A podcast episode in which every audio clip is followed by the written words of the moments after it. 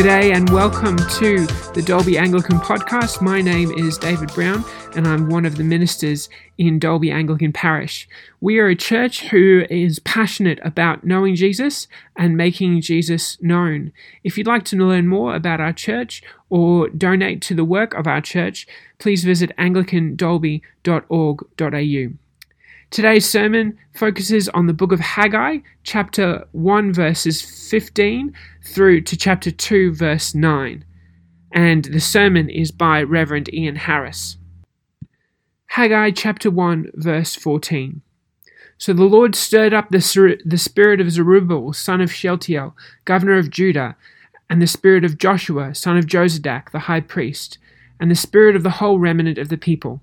They came and began work on the house of the Lord Almighty their God. On the twenty fourth day of the sixth month, in the second year of King Darius, on the twenty first day of the seventh month, the word of the Lord came through the prophet Haggai. Speak to Zerubbabel, son of Shealtiel, governor of Judah, to Joshua, son of Jozadak, the high priest, and to the remnant of the people.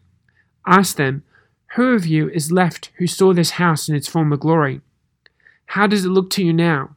Does it not seem to you like nothing? But now be strong, Zerubbabel, declares the Lord. Be strong, Joshua, son of Jozadak, the high priest. Be strong, all you people of the land, declares the Lord, and work, for I am with you, declares the Lord Almighty. This is what I covenanted with you when you came out of Egypt, and my spirit remains among you. Do not fear. This is what the Lord Almighty says In a little while I will once more shake the heavens and the earth the sea and the dry land. I will shake the nations, and what is desired by all nations will come, and I will fill this house with glory, says the Lord Almighty. The silver is mine, and the gold is mine, declares the Lord Almighty. The glory of this present house will be greater than the glory of the former house, says the Lord Almighty. And in this place I will grant peace, declares the Lord Almighty. This is the word of the Lord. Differently today, that instead of preaching on the gospel reading, we've taken instead the first reading from the Old Testament from the prophet Haggai. I thought that at least we should begin by setting the scene that the prophet Haggai addressed. A remnant of God's people had returned to their holy city of Jerusalem from their exile in Babylon. Through their leaders, God had instructed them to re establish their lives there and to rebuild the temple. The temple that had been destroyed by the Babylonians some decades before. The temple that they destroyed was the magnificent temple that Solomon built. The one they were going to rebuild would be nothing like as grand. They had started, but for various reasons had become disheartened. The work had stopped. So God sends Haggai to urge them into action, to encourage them in spirit, and to reassure them that His glory would be seen in their midst. For the temple, in fact, was not just a place of worship, was indeed a sign that God was with his people. Throughout the ages, temples, churches, and houses of worship have been built to God's glory, even this one. We look at the foundation stone, and the first words we read to the glory of God. There's much grander churches. We could look to St. John's Cathedral and we could look to this one. As Margaret and Susan and I came across this church in the city of Constance in the Swiss German border, built long before settlement in Australia was ever considered. When we walked inside, we noticed that it was very highly decorated. Many religious signs and symbols was all magnificent works of art, all done to the glory of God.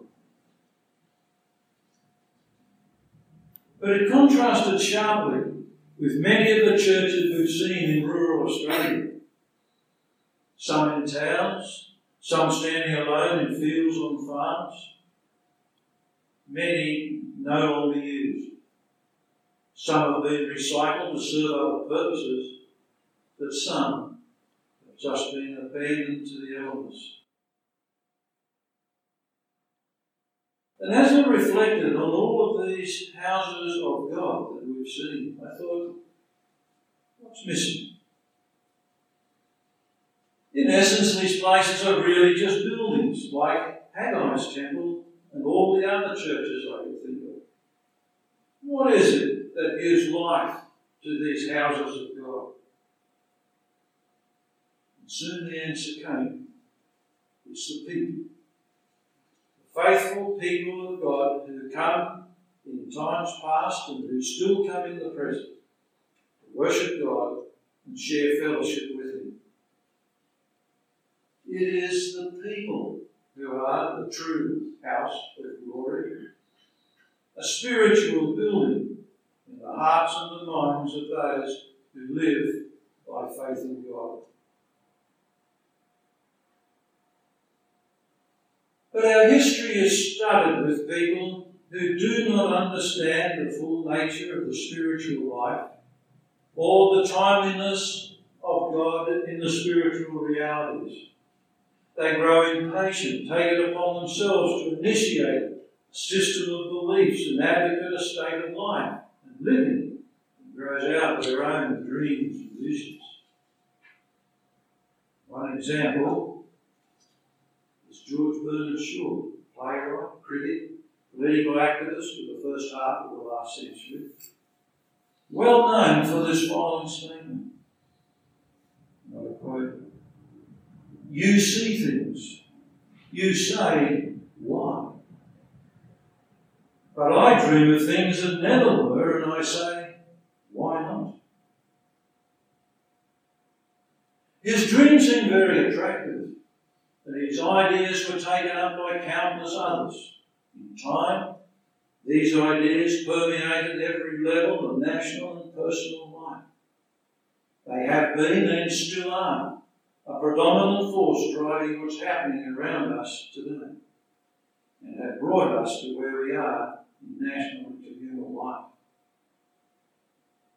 But these ideas, now so popular, have no place for God. Truth is reduced to a matter of popular opinion. We now have a nation that's becoming increasingly godless. Successive generations have been weaned away from a religious life, and society is beginning to openly persecute Christians who challenge popular opinion with the truth God has revealed. Without God, a dream that seems so good is offering little in the way of spiritual comfort. And sustainable hopes and dreams of a meaningful future are at best becoming just wishful thinking, and at worst, figments of the imagination. For lofty ideals and human aspiration alone will fail us. For it is, as the psalmist says, Unless the Lord builds the house, its builders who labour in vain. But despite what the world believes or says, the truth is that God is real. God is still God. God is alive and active in this world. God will not be mocked and continually raises up men and women of vision and faith who, like the prophets of old, rally the faithful, call those who have wandered off back to God, and point all people toward the destiny that God has prepared for this life and this world.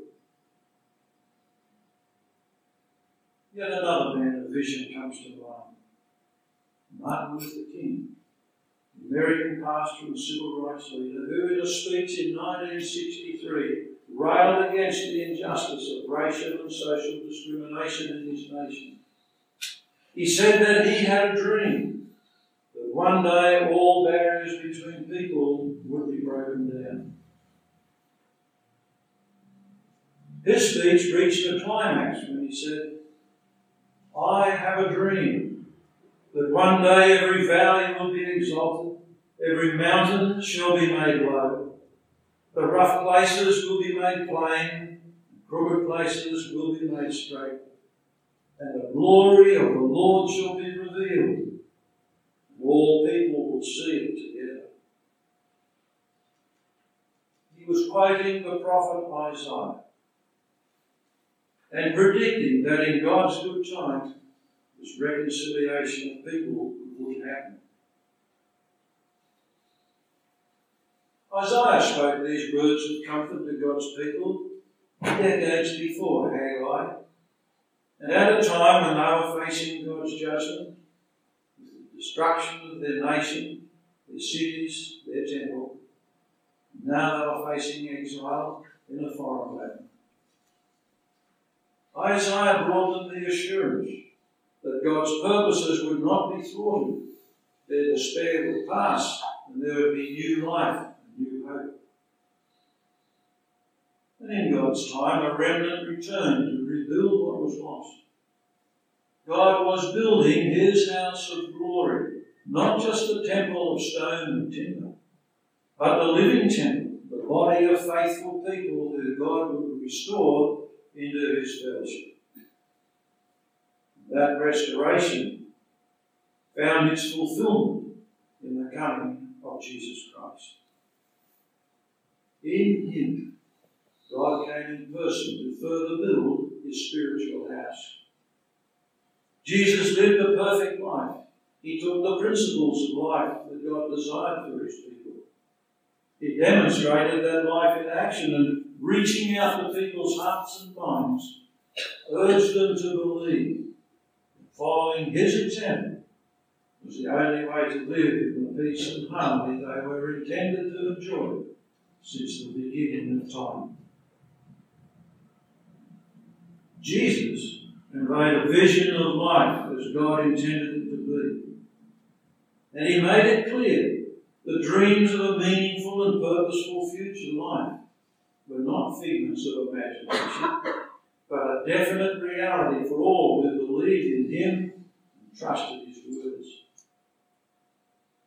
When he died, it was possible that, just like other great leaders and visionaries before him, all the hopes and dreams and visions he espoused would die with him. Even some of his closest followers thought they had. And it might have been true if it had not been for one thing. Jesus returned to life, proving to all the onlookers and indeed to all the world that not even death could destroy what he had initiated. Now it was clear that all that he purposed was not wishful thinking, but a permanent and eternal reality. Nothing could stop God from building a spiritual house of glory in his people. In the second letter that St. Peter wrote, he describes believers as living stones who derive their life from Christ, the original living stone, the one to whom they've come. The house of glory is invisible, but it is formed by the Holy Spirit who lives in each believer. Every stone in this house has been made alive by the Holy Spirit, sent by the exalted living stone, Jesus Christ. As God's house of glory, believers are called to reflect the holiness of God and His Son, Jesus Christ. They are to offer spiritual sacrifices in a variety of offerings offerings of themselves, offerings of money and material goods, offerings of service and good deeds, offerings of praise and thanksgiving. They are to intercede to God on behalf of the world and other people. They are to present God to our fellow human beings. Thus, Peter conveys the vision that believers are living stones that make up a spiritual temple, in which, as a holy people, they offer up spiritual sacrifices to God through faith in Jesus. Each one transformed into a new creation through a complete renewing of mind and heart through the power of the Holy Spirit. Martin Luther King, in language typical of his day, drew on this vision of the reality of God's house of glory as he brought his famous speech to an end. With this faith, he said, we will be able to transform the jangling discords of our nation into a beautiful symphony of brotherhood.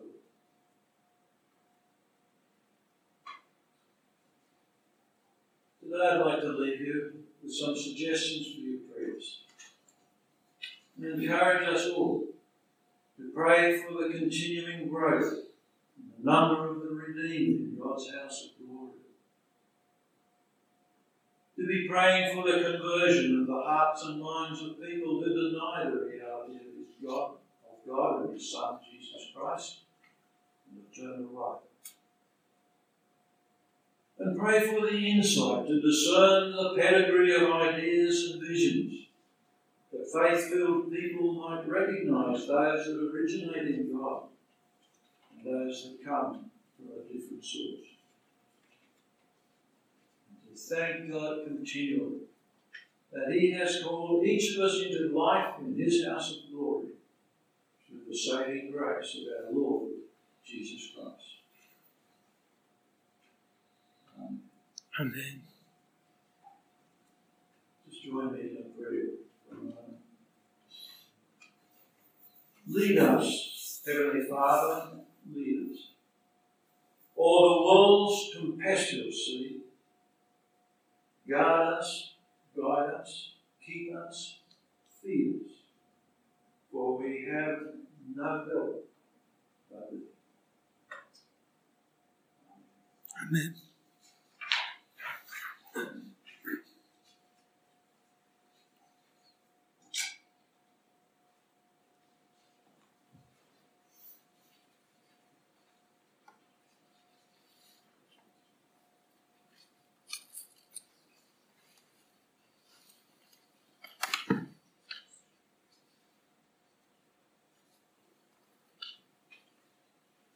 Let us now stand and affirm our faith.